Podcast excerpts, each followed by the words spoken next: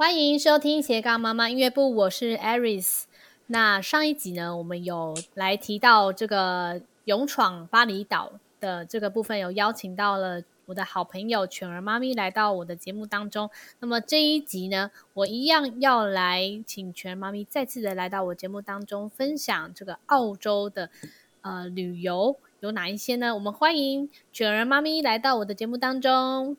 Hello，大家好，我是犬妈，也欢迎收听犬妈的育儿专辑哦。这一样又是联访，对，我真的很开心，然后也非常荣幸再次邀请犬儿妈咪来到我的节目当中。因为她其实呢，我们大家都很忙啦，然后他们呃，他们就是指我们，全部都是其实都是有职业的，就是妈妈。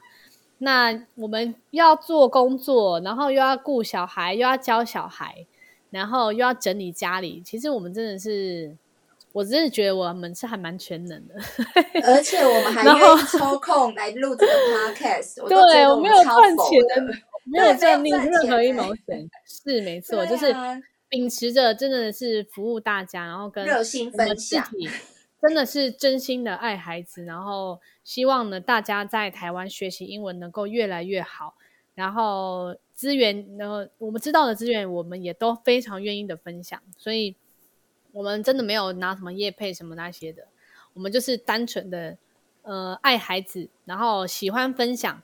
然后，如果你们喜欢我们分享，就是多多帮我们。支持我们的节目这样子，对，多多分享，对，分享，没错，五星好评，按起来，按起来，然后让我们就是更有动力去分享，不然我们可能录个半天，然后没有人来听，我们就觉得好像也不用太分享太多，就是我们自己玩就好了。对呀、啊，开玩笑。对，那其实我们在呃这忙碌的这个期间，其实我我自己工作最忙就是大概就是十十月开始，九月中开始，一直到除夕嘛。就是我的大月是这样子，嗯，然后你的话呢？因为你因为你的你的其实都比较频繁呐，就是因为你要常飞来飞去的空姐。对，那其实在这个飞的过程当中，我觉得每个职业都是其实都有一些比较辛苦的地方。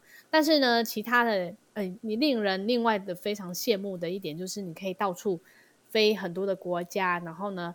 可以知道，哎，各个国家的一些风情啊，我就，嗯、呃，飞到这边的话，也可以希望可以带小孩子来看一看，就是拓展他们的视野。我觉得这个也是你的职业里面哦，非常，嗯、呃，没有办法让其他可能也想要旅游，可是真的没有那么方便的妈咪来说，真的是很令人羡慕的一个职业。谢谢啦，因为其实我觉得，呃，因为。我这个工作之变的关系，然后常常到世界各地看看，所以我觉得我无形当中好像也不小心，好像让你们都觉得我好像有点像是旅游达人。虽然说我觉得我在我们公司，我我还称不上是达人，可是我觉得如果对一般的民众妈妈、民间妈妈们这样子相较起来，我可能对于这个旅行的规划啊，还有说这个景点要怎么样去。哪些景点适合孩子？我觉得我会有更深一步的了解，所以我也觉得非常开心，可以来到这个 Iris 的节目中呢，可以跟大家做分享。嗯嗯嗯，那其实我们这一集主要就是要来讲，呃，澳洲旅行。那其实澳洲离台湾，呃，飞行应该不会太久，就是算是比较近一点的欧美国家。那也是我自己蛮向往的一个国家，因为我现在目前带孩子去的地方就是只有呃日本跟德国这样子。那因为德国的话，是因为那时候我才生一个，就是那时候我二十五岁的时候，我带他带老大那时候一岁多的时候去去德国嘛，去一个月，然后找我妹玩。那时候我妹在读博，我读硕士，读两个硕士，然后呢，那时候她就跟我说。你如果现在不来的话，你永远都没不会不会来的。看吧，后来果然吧，果然就是这样然后。小孩现在都十一岁了，是不是？对对对，你看，从已经十年了，哇，十年了，十年的光阴啊，天哪！然后 还好那时候有去德国，就是德国真的是，你没有出过国的话，你就不会想到说，哎，这个台湾跟国外的这个呃环境真的是相差非常大。像可能有妈咪会说。啊，我在台湾就是上那个全美冬令营就好了，或是全美夏令营，跟跟如果去国外的夏令营也没有什么不不一样啊。其实这个差距是非常大，就是光是那个环境啊，还有他接触的人，还有老师，还有所有的一切，还有呃风情啊、天气啊，等等等都是不一样的。所以我觉得如果有这个机会，当然是可以让孩子多多的去看，拓展自己的视野。那他回来的时候，可能对于这个学习英文这个语言的话，他可能有更多的动力。可能他去了德国之后回来的时候，我就真的很喜欢学习德文这个动力。然后或者是去澳洲啦，嗯、或者去欧美国家等等的，他回来就知道这个英文有多么的重要，然后也可以跟别人去做沟通这样子。然后不是一件哦，学习英文不是为了要考试，为了要什么。所以今天呢，就是要来跟大家分享是，嗯、呃。全人妈咪呢，为什么会来选择澳洲？那其实因为她在疫情前呢，她已经有跟呃一样，就是我们那个双胞胎妈妈那个 Christine 妈妈，他们呢双胞胎一起到这个墨尔本玩了十二天。那么今年呢，在二零二三年的时候，又到了布里斯本玩了七天哦。那就要来访问一下我们的全人妈咪，为什么呢？你会选择这个澳洲，然后玩了两哦两次哦？那因为除了我刚刚所提的，可能它的呃它的地点比较方便之外呢，全妈咪有没有想要跟我们分享呃你选择澳洲的原因呢？嗯、其实我最主要呢，那今年会想要去澳洲，其实是因为我有去了一趟新加坡，因为我从巴厘岛那时候其实有到新加坡再去玩个四天，然后才又回台湾。然后那时候我在新加坡玩的时候，我就发现，嗯、天哪，我觉得住宿好贵哦，然后吃的东西也很贵，然后门票也非常贵。我就发现说，其实它这个价钱，其实我都可以去澳洲玩的耶。所以我后来就愤愤、嗯、而就开始规划，就是去澳洲旅游。我就想说，嗯、诶，如果我一样有这个预算，其实我好像可以，都可以已经。我觉得已经贵到可以去澳洲玩了，所以我后来就开始突然想说，嗯、那我是不是来规划看看，带孩子一样再去澳洲玩？那那时候为什么我会选择布里斯本呢？我觉得也可以给大家做参考，是因为在暑假的时候刚好是澳洲的冬天。嗯、那布里斯本呢，其实是所有澳洲里面天气最好的，因为它是最南端，诶，它是。南端还是北端啊？不好意思，我地理真的不好。反正就是它是全澳洲，它是最暖的的一个城市。南边吧，最南边对不对？应该是南边对不对？对啊，我印象中是。没关系，大家发现我地理很差。对，我的地理也不太好。对啊。笑死。然后，嗯，如果像这个时候暑假去墨尔本的话，其实它就是真的很冷。可是呢，在布里斯本，它大概平均都有二十二度到二十四度左右。其实对我们来讲，刚好是舒服的天气。它顶多就是不适合玩水，因为会太冷。所以撇除掉不能玩水这一点有点可惜之外呢，其实我们在那边都是穿短袖的，路上的人也都是短袖短裤，都是就是会感觉就是跟夏天一样很舒服。然后再来呢，它是因为它的时差非常小。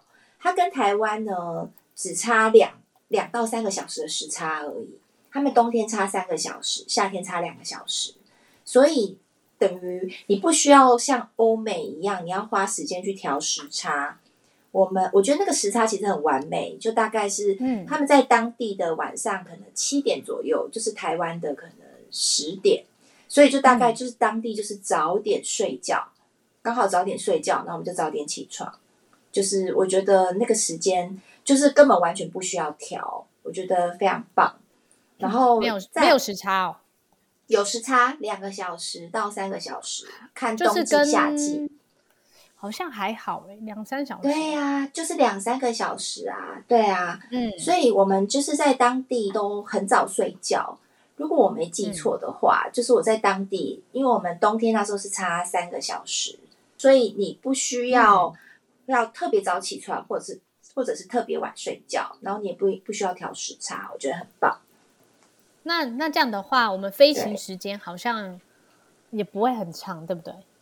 它飞行时间大概是八个小时到九个小时左右。嗯，所以就是当妈妈，如果你们的小孩子是在飞机上不受控的，其实他们就是都是晚班机啦，起飞之后就开始睡觉，小孩子睡觉，然后睡醒之后刚好就到了，我觉得真的非常棒。嗯、那暑假的话，对于澳澳洲来说，好像是比较是冬天的天气。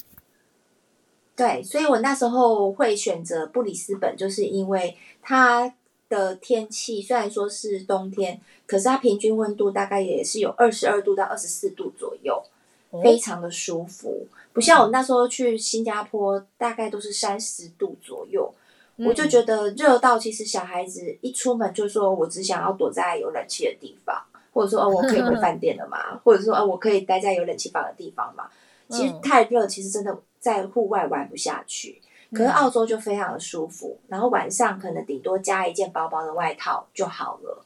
嗯，那这样子，因为也算是欧美地区，像那个美国啊、加拿大或是其他的就欧洲国家，他们其实欧洲国家的治安是没有没有那么好。那在你们到澳洲的时候，有觉得治安有比较特别差吗？还是觉得怎么样？就是他们的治安？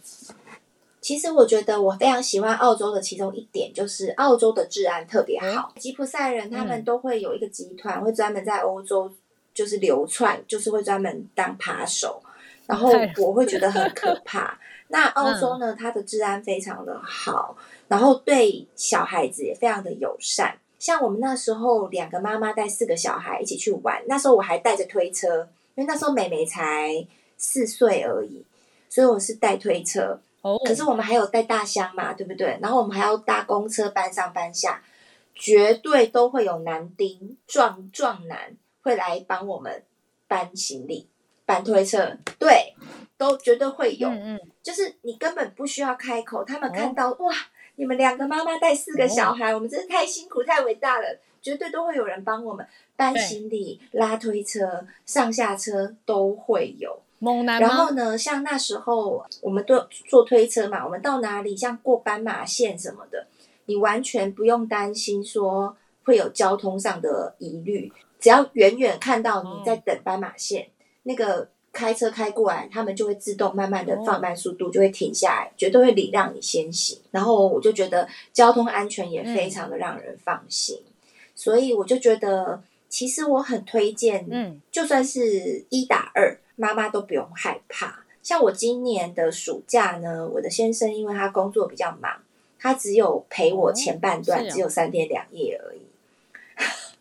对，就是我们优待机票才可以这么任性啊！嗯、对，这正常人不要学。那我后面的三四天其实是我自己一打二的，嗯，那我也完全不会觉得累，因为其实当然一方面是小孩子也不需要坐推车了，他们都可以自己走了。那二方面就是。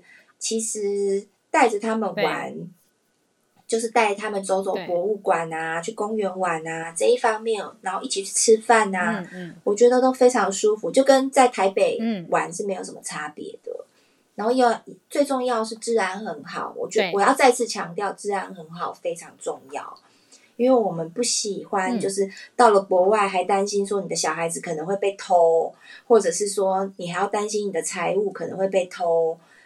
之类的，对，我觉得这个真的非常的重要。嗯，因为那时候我去德国的时候，我妹就跟我讲说，我七点都七点半就不要再出门。哦，她那时候就跟我这样说，就是我们那时候其实七点都天都还很亮，欸，到大概十点才会天慢慢暗下来。但是她七点之后她就不带出去了，她因为她住柏林嘛，柏林，嗯、那边治安不是很好，哦，那。他们那个捷运站其实就是二十四小时，谁要去都行，嗯、所以很多流浪汉啊，或是喝醉酒的会在电梯里面撒尿之类的，哦、或是喝醉酒就直接吐在里面，有可能，有可能。所以就是七点多，然后他是说也不要到那个像是很像公园的那种，哦，就是很很晚了，你还有可能会有流浪汉，很多流浪汉、啊。哦。像在澳洲，我几乎没有看到流浪汉过、欸，哎。他们的，我觉得他们的生活水平蛮好的，嗯、不会贫富差距这么大。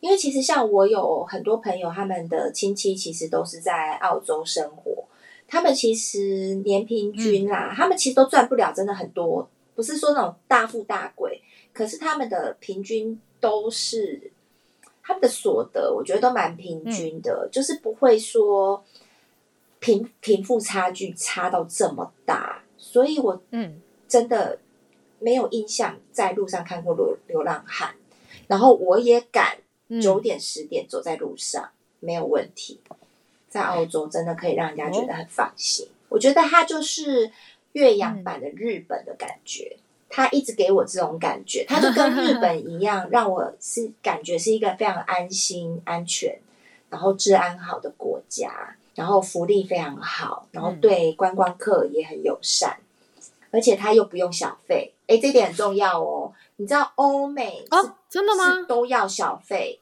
对呀、啊，他们到哪里都不需要小费，是啊是啊、而且还蛮多的。吃饭不用小费，在饭店你也可以不用给小费。光光这一点是不是又大加分？哦、是因为到德国也是真的，还是要给小费，小费啊，服务、啊、完全没有服务啊。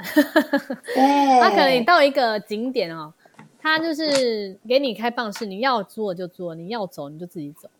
然后 我那时候我妹就说，还要给小费，对，还要给他，我就说不要给他了，就用中文讲嘛，就是说不要给他，那服务那么差什么的，就给他一元。一欧元就好，连、oh. 一欧元都不要给他，气超气的。因为那时候我们就是，我觉得可能德国人确实比较骄傲一点。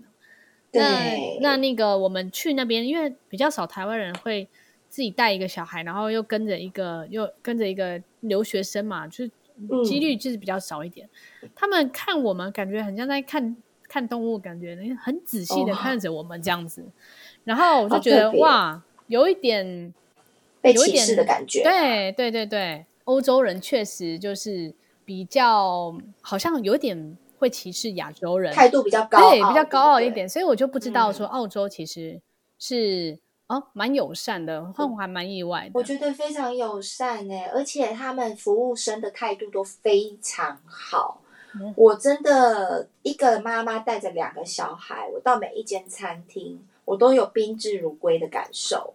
他们都会很愿意跟我多聊几句，然后问我说：“哎，你们在澳洲玩的开心吗？嗯、你觉得你的澳你在你在这边，呃，觉得好玩吗？”然后或者是我有时候都会拜托他们帮我拍跟两个小孩拍合照，他们绝对都是笑容满满的，嗯、然后帮我拍照，还会说：“哎，这一张够吗？要不要帮你多拍几张？”嗯之类的。然后我觉得，就是我这样玩起来的感觉，就是他们的服务业也都做得非常的好。就是真的，就是像到了日本一样，对，感受非常的棒，嗯，然后又可以让孩子学习英文，哦，我觉得，所以如果是以英文系的国家来讲，我蛮推，嗯，首选就是澳洲。哦，原来是这样子，然后物价又便宜，嗯，物物价便宜呀，啊。那如果吃在外面吃一顿饭，不知道大概多少钱？哦，好，我可以跟大家分享一下，为什么那时候去完新加坡之后，就愤而决定要去澳洲。因为其实这我在澳洲如果吃一顿差不多平价的餐厅，嗯、对，可能譬如说一顿下来吃下来，可能大概也是一千多块好了，嗯，差不多一两千块，跟我在新加坡的可能要类似像那一种没有冷气的那种叫做美食中心。吃下来的价钱，嗯、如果我这样子这边买一点，那边买一点，价价价钱其实是差不多的。嗯嗯嗯。那我就会觉得我在澳洲，我东西也很好吃，然后还有是在一间餐厅，又不用小费，也是一一千多块。对。那我在新加坡，我可能买一个海南鸡饭就要三百多块台币了。嗯。那你？每个东西这样东买一点西买一点，其实买下来也是要一千多块，一餐也是要一千多块。对，可是它是在一个没有冷气又没有那么干净的一个美食中心而已。嗯，就是就有点像是我们只是夜市，可是它只是有搭个棚子，有一个室内的空间让你可以吃东西。对，可是他们的价格其实是差不多的。哦，那对。然后如果你要吃好一点的，像我那时候特地因为。那个爸爸他难得第一次嘛去澳洲嘛，他就许愿说他想要去吃澳洲的海鲜大餐。嗯、我就 Google 了一家评价非常高的海鲜餐厅，因为布里斯本靠海嘛，它的海鲜也非常的有名。嗯、我就这样子叫了一个海鲜全餐，好像是两人份，然后又点了一个意大利面，嗯、上来东西超级多、超级丰盛的。哇！你知道我这样子一餐吃下来才台币三千多块，哇！我觉得其实很便宜耶。对呀、啊，嗯、这跟在台北吃起来，就是吃一顿高档的餐厅吃起来，就是这个价格比起来，真的真的不贵，而且还在澳洲哎。嗯嗯嗯，没错没错，哇，那这样子是还蛮听起来蛮吸引人。那你们到时候住的地方跟呃行，应该是大家会还蛮就是 care 行程的部分。那你们到澳洲的时候是有没有什么推荐的地方一定要去？像在澳洲呢，其实最有名的，大家一定会想联想到的就是无尾熊跟袋鼠，对吧？对，所以。我会很推布里斯本的另外一个原因，是因为在布里斯本，它有一个龙盘动物园 （Long Pine）。它这个动物园呢，哦、它是唯一，它是唯一吗？好像算唯二吧。它是可以真正抱到无尾熊的动物园。哦、像我之前去墨尔本，它是只能摸摸无尾熊，是别人抱着，然后你摸它这样子。嗯，可是你真的可以 hold 住它。捧着他的屁股的，嗯嗯，只有布里斯本。哦，对，布里斯本，假如我没记错的话，Long Pine 有一间，然后在黄金海岸那边还有一间也可以抱。可是它的那个数量最多的是在 Long Pine 龙盘动物园，它的数无尾熊的数量是最多的。嗯，哇，对，那。小孩子呢，其实我非常推荐大家都可以来这个龙派动物园，然后可以跟袋鼠做近距近距离的互动。嗯，我脚没记错，只要两澳吧，两澳元吧，你就可以买一袋的饲料。他们吃什么？晚上他们会吃一个，就是圆圆一一一粒一粒圆圆的一个饲料，是他们袋鼠的饲料。嗯，然后呢？小孩子就可以喂他们吃，我跟你讲，玩三个小时都不够。哦，因为真的是上百只的袋鼠，嗯、大大小小的，上百只啊，哇，上百只就是很多很多，他们就是大的小的，然后各种形态的，然后小孩子就在那边跟他们玩，真的玩疯了，嗯、他们真的就是我们玩到了已经。动物园都要都要打烊了，我们才依依不舍的离开耶。哇，对呀、啊，我就觉得小孩子就觉得太好玩，太好玩了。然后看无尾熊也非常的疗愈，因为无尾熊就是会一直很想睡觉嘛，然后就会看着它是唯一跟不是袋鼠跟无尾熊，它是袋类的动物嘛。哺乳类动物，对对，对，然后刚好因为小孩子之前有学习过，就可以让他们看到真正的。他我讲我没记错，他还有一个袋熊，它就是有好几种。我听说还有那个黄色头的企鹅。那像墨尔本啊，可以去看，在那个菲律普岛呢，你可以去看那个神仙企鹅归巢，我觉得这个也非常值得一看。我必须要跟大家分享呢，嗯、我们家美眉就是在这个时候爱上了企鹅这个动物，嗯、所以她那时候我们有在那个菲利普岛有买了一个企鹅玩偶。她在疫情期间一直到近期，她都一直是抱着那一只企鹅，她就是非常喜欢，每天都要陪它睡觉。然后她之后呢，她虽然会变心换别的那个玩偶，可是全部都是企鹅。他就从此爱上了企鹅，对，因为企鹅真的太可爱、太疗愈了。那所以那边的话，就是看企鹅、袋鼠、无尾熊，然后有长颈鹿吗？我蛮想去看长颈鹿。长颈鹿其实动物园里面都会有啊，就是只是它就不算是，就可以喂它。没有，没有，没有。如果要喂长颈鹿的话，哦、可以去巴厘岛。巴厘岛，哦、对啊，就是有一些，就是可能会有。哎，没有哎，巴厘岛是喂大象啦，喂大象。长颈鹿太高了，也没有办法喂它。嗯、哦，因为我记得有个地方可以喂长颈鹿，因为我们家老三养长颈鹿，然后各式各样的动物。泰国可以哦，泰国。我刚刚想错，泰国可以喂长颈鹿。我看我有同事喂。那个哦，真的、哦。嗯，好啊。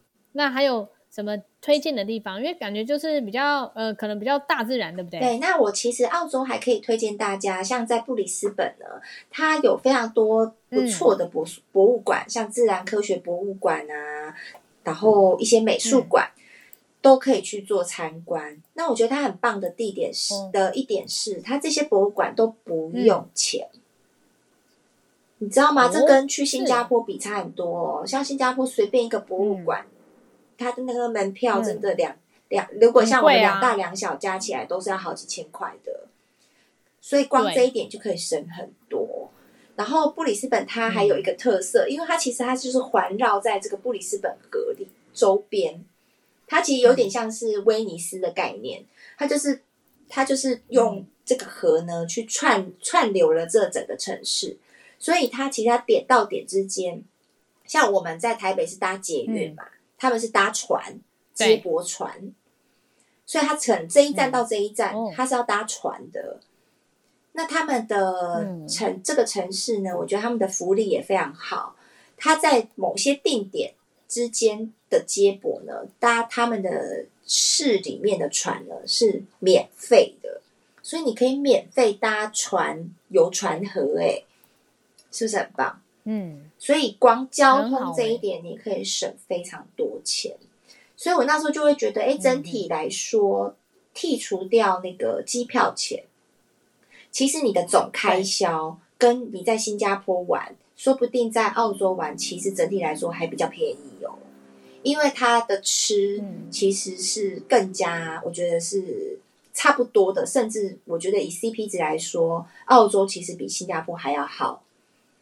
然后参观的、吃吗？非常好吃。他们就是因为他们是一个大熔炉，他们就是要西式的料理、日式的料理、泰式的料理、墨西哥料理，或者是他们当地的澳洲的料理，海鲜牛排都非常好吃。然后你要是要说，哎，要然后咖啡又好喝，非常好喝。嗯嗯，他们咖啡，然后酒便宜，像我们那时候一定都会去喝，对，是是一定会去喝他的。那个甜甜的甜白酒啊，香槟啊，都非常的便宜又好喝，然后又加上它的乳制品也非常的便宜。嗯、像我们到澳洲的第一站，我们就是去超市补货，因为澳洲葡萄好吃，嗯、然后牛奶便宜、哦、，cheese 优格哦，牛奶。对，澳洲的牛奶，因为澳洲其实是牧农业，其实是非常的有名。所以澳洲的牛奶，它的乳源非常好，嗯、所以它的牛奶、cheese、优格、乳制品类的食品，其实这不就是我们平常最想要给小孩子补充钙质的东西吗？所以我们第一站就是会先去澳洲的超市买，然后价格很便宜。然后如果像我们那时候去墨尔本，嗯、我们是自己租 Airbnb，是有自己厨房的。我们还会自己去哦，自己煮饭，我们会自己去买牛排跟羊排来煎，这样也很便宜。对，所以我就觉得整体来说，嗯、其实，在澳洲旅游其实是相当划算的。对，嗯、那所以你吃饭的话，每天都是自己煮吗？我们在墨尔本的时候，我们会一餐外食，一餐自己煮。然后这一次去布里斯本，嗯、因为我们是直接住饭店。所以我们就是都都是外食，可是我们也是一天秉持着大概吃两餐，然后会有一餐会比较轻食，因为小孩子可能在中间的行程，可能我们就会只买一个像三明治的东西，或者是卷饼，就是他们其实，在中间我们一天就是基本上都会上餐厅两次，然后另外一餐可能就是轻食，嗯、就可能就随便吃一吃而已。所以整体下来，我们在餐食的费用其实是很省的，而且其实小孩子吃水果就饱了，我们就一直去买草莓啊，然后买葡萄啊，然后澳洲的水果又又很好吃，所以他们通常吃水果就就很饱了。说到这一点，我们家老三是不吃水果哦，那他可以吃优格，吃 吃 cheese 类的，他他也不吃优格，会会会优格，真的吗？优格 cheese 会 cheese 会，但是。水果都不吃，这样子哦，好特别。然后他会吃牛排啊，会吃牛排。那可以啊，就是他们的澳洲呢，嗯、我我不知道大家知不知道，像我们常常工作，就是大家都会知道，我们如果飞到澳洲，我们都会去吃各个餐厅好吃的 brunch。澳洲的 brunch 特别有名，他们的咖啡也特别好喝，它有专门的澳式咖啡，叫做 flat white。它是澳洲的，嗯，澳式的澳洲的咖啡的特色。嗯、然后呢，他们的 brunch 特别的好吃。那因为其实大家也都知道，brunch 其实是一种饮食的一种选择，因为它的淀粉可能相对少，然后它就是有青菜、有蛋，然后一份肉类，其实非常符合现代人就是健康摄取的一餐的标准。然后它的咖啡又特别好喝，嗯、所以我非常每天都非常期待，就是找每一天都换一间好吃的咖啡或者 brunch，然后去吃去享用。小孩非常喜欢。嗯、那其实像我可以特别跟大家推荐，小孩子啊，有一些餐厅它会有一个叫做 Baby Chino，你知道 Baby Chino 是什么？那是什么？那你听过 Cappuccino 吗？Cappuccino 有对不对？它就是小孩版的 Cappuccino，它就是等于是打奶泡哦，一样上面有奶泡，然后呢，嗯，就好像 Cappuccino 最上面有奶泡这样子，然后会撒一点点的巧克力粉。那其实它的组成就是牛奶，可是小孩子就会觉得它好像跟大人一样有喝咖啡的感觉，然后这样只要一澳，很便宜，然后小孩子就会觉得，嗯，他好像跟我们一样喝 latte 啊，喝 Cappuccino 一样。就这样一杯有奶泡的那个牛奶，还是下面是牛奶，上面打一点奶泡，然后撒一点点的巧克力粉，嗯、我觉得很好玩。就是其实我在台湾好像几乎不会看到有这样子的饮品，对，对，就是澳洲特别有，嗯嗯嗯、我觉得很很推荐给大家，嗯、还不错。那像那边的话，有一些博物馆或是哪个地方，比如说海边的这个行程。像我觉得在布里斯本呢，它很棒的是，它其实有蛮多的博物馆，而且它刚好就是在 South Bank 这边南岸公园这边，刚好它连成一气，就有三四间博物馆。哦嗯、那你就可以一间一间的去逛，然后它旁边还有一个图书馆，然后也可以在那边也也有很多的童书也可以看。可是我有帮大家审核过了，嗯、就是它的图书馆的书呢，没有墨尔本的好。我觉得墨尔本墨尔本的那个儿童区还是比布里斯本的厉害，对。可是如果你们有小小孩去那边打发时间，其实也够了啦，还是可以看到很多童书，嗯、就是也都是上百本，只是它的区域没有那么大。那墨尔本的图书馆，嗯、毕竟它是全澳洲最美的图书馆，所以它的儿童区还是有做的比较好一点。那另外呢，我可以推荐大家，嗯、我觉得是我这一次的新发现。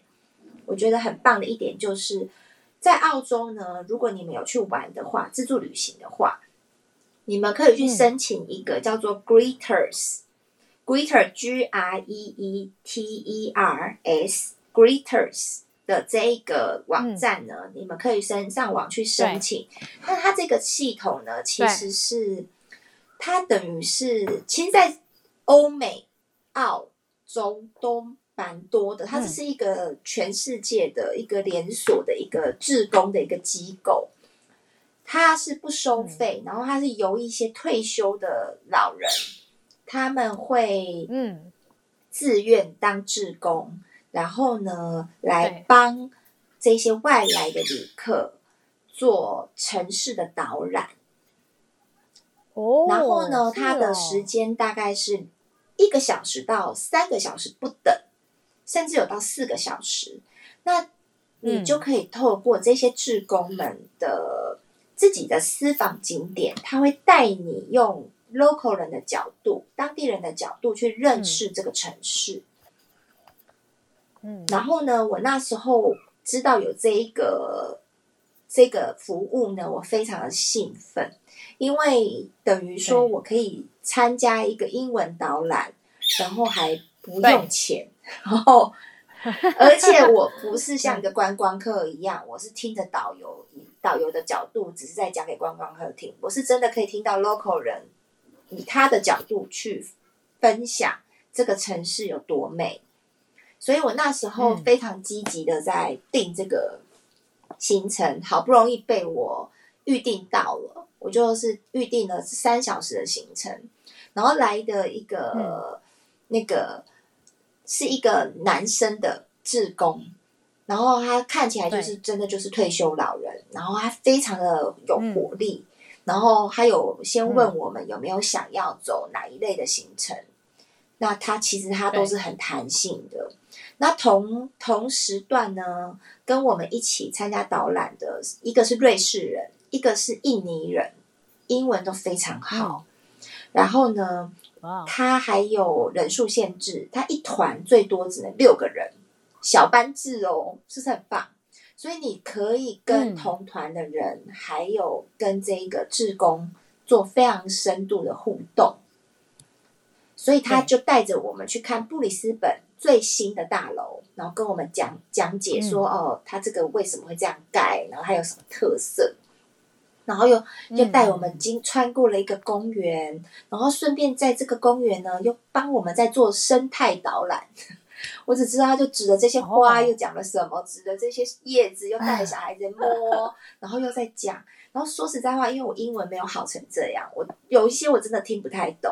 我都一直问小孩说：“哎他到底在讲什么？对，你可以翻译给我听吗？”他说，然后小孩就说：“嗯，嗯可是我不知道这中文怎么讲。”哎，我说：“那你听得懂吗？”哦、他就说：“哦，听得懂啊。”他一副就这样，怎么我怎么会听不懂？然后我就觉得 全团最逊的是我，我懂，真的是，我相信我们就是全团最逊，全团最逊的。然后我就只能一直听关键字而已。那你们那个导览的时候是到那边的时候再去再去预约吗？还是什么样的？哦，他是要在网络上要事先预约，所以在台湾就要先预定好。他是可以预约三个月内的行程。那因哦，比如说我到这个地方饭店了，然后旁边有一个呃博物馆，那我比如说我十四号要去博物馆。那我我就是要在台湾先定好十四号那天我要几点几分的导览这样子。对，它不是在博物馆，它是在外面，它等于是整个城市的导览，它是城市的导览。哦，城市，那我要去哪里找？他会跟你说，他会呃，他会跟你说，譬如说在市政厅的大门口集合，然后他会穿着蓝色的 Polo 衫。哦，我在台湾要怎么找到这个？嗯我在台湾怎么找到这个字？就是你要打 Greeters，G R E E T E R S，哦，对，就这一个，然后在上面预约。对，它上面就可以你选你要哪一个城市，嗯、然后哪一天哪一个时段，怎么样子的行程都能够做选择。然后因为非常热门，嗯、一定要提早约。对，坦白说，我其实是为了配合这些导览的时间去做行程上的安排。那所以，我也可以推荐给大家。这一次我其实去布里斯本，其实是要让小孩子练习英文，然后验收他们成果的。所以呢，其实当爸爸一走之后，爸爸来的时候，我们是大自然之旅嘛，就很轻松。爸爸一走之后，全部都是英文课，就是我带他去上市政厅，市政厅有市政厅的导览。然后那个美术馆有美术馆的导览，嗯、然后 Greeters 有 Greeters 的城市导览。嗯、我们一整天都在听英文，一整天都在都在学习英文，都在跟这一些导览的人员做互动，都让小孩子有机会去听、嗯、去说。这就是我愿意飞到澳洲的目的。嗯、我相信也是非常多正在学习英文的家长们会想要。类似像这样子的行程，就是不是说只是走马看花，而是你真的深入的了解。像他澳洲他的市政厅呢，我也非常推荐大家可以去预约他的导览。他、嗯、的导览呢，他会变成说，他会带你去一些是，嗯，说二次大战有的古迹，嗯，然后或者是他会跟你比较详细的解说，说，哎。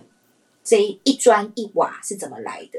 为什么布里斯本这个城市它叫做布里斯本？它全部都会解释给你听，我觉得很棒。对，真的非常棒。就是不会，嗯、虽然说也许啊，小孩子回来之后，也许也可能会忘记，可是他们当下，他们如果他们听得懂，至少就是等于说，我们可以知道说，他真的听进去了，他们听得懂这些东西。嗯至少我就听不太懂啊，对不对？那我都会问他们说：“哎，你听得懂吗？就翻译给我听一下。”发现真的是小孩子在帮我了，对啊，是小孩子在帮我，就是他们已经比我厉害太多太多了。对，我们要检讨。真的，我是我要去上线上课了啦，不是他们上线上课。对对对对。那布里斯本如果待久一点的话，我推荐大家可以再去黄金海岸。像我有同事，他们就是去黄金海岸，他待了八天七夜，还玩不完哦。黄金海岸也非常多的游乐园、博物馆、动物园，所以其实如果有机会的话，我也蛮希望可以带孩子再去黄金海岸，专门就去玩黄黄金海岸。其实那又是另外一个嗯可以玩的景点。嗯嗯，哦，太好了！那听你分享，已经觉得超想要去 去一趟。那个澳洲了，真的。那因为今天呢，我们就是专门分享呃澳洲的一些初步的一些经验呐。那因为时间关系呢，我们今天就先分享到这边。那如果你想要再知道这个犬儿妈咪的频道，我到时候呢会放在这个资讯栏这边啊、呃，犬儿妈咪的这个频道的连接。还有呢，就是如果你有想要去其他的国家，那我相信犬儿妈咪那边也有。更多就是这些国家的这个旅游分享，因为我最近也是喜欢看他的分享游记啊，蛮有趣的，而且真的是没有什么其他的人可以像他一样，可以到可以到处飞来飞去，真的很羡令人羡慕的工作。这样，那如果你有想要其他的问其他的国家的旅游问题，或是其他的部分的话，可以在。私讯我，或者到我的粉丝团“三宝妈爱丽丝”的生活记录，那我会在留言，呃，留言给我，那我会在下一集的最后再来回答你们的问题哦。好的，那今天呢，你收听的是斜杠妈妈音乐部，我们下次再见喽，拜拜。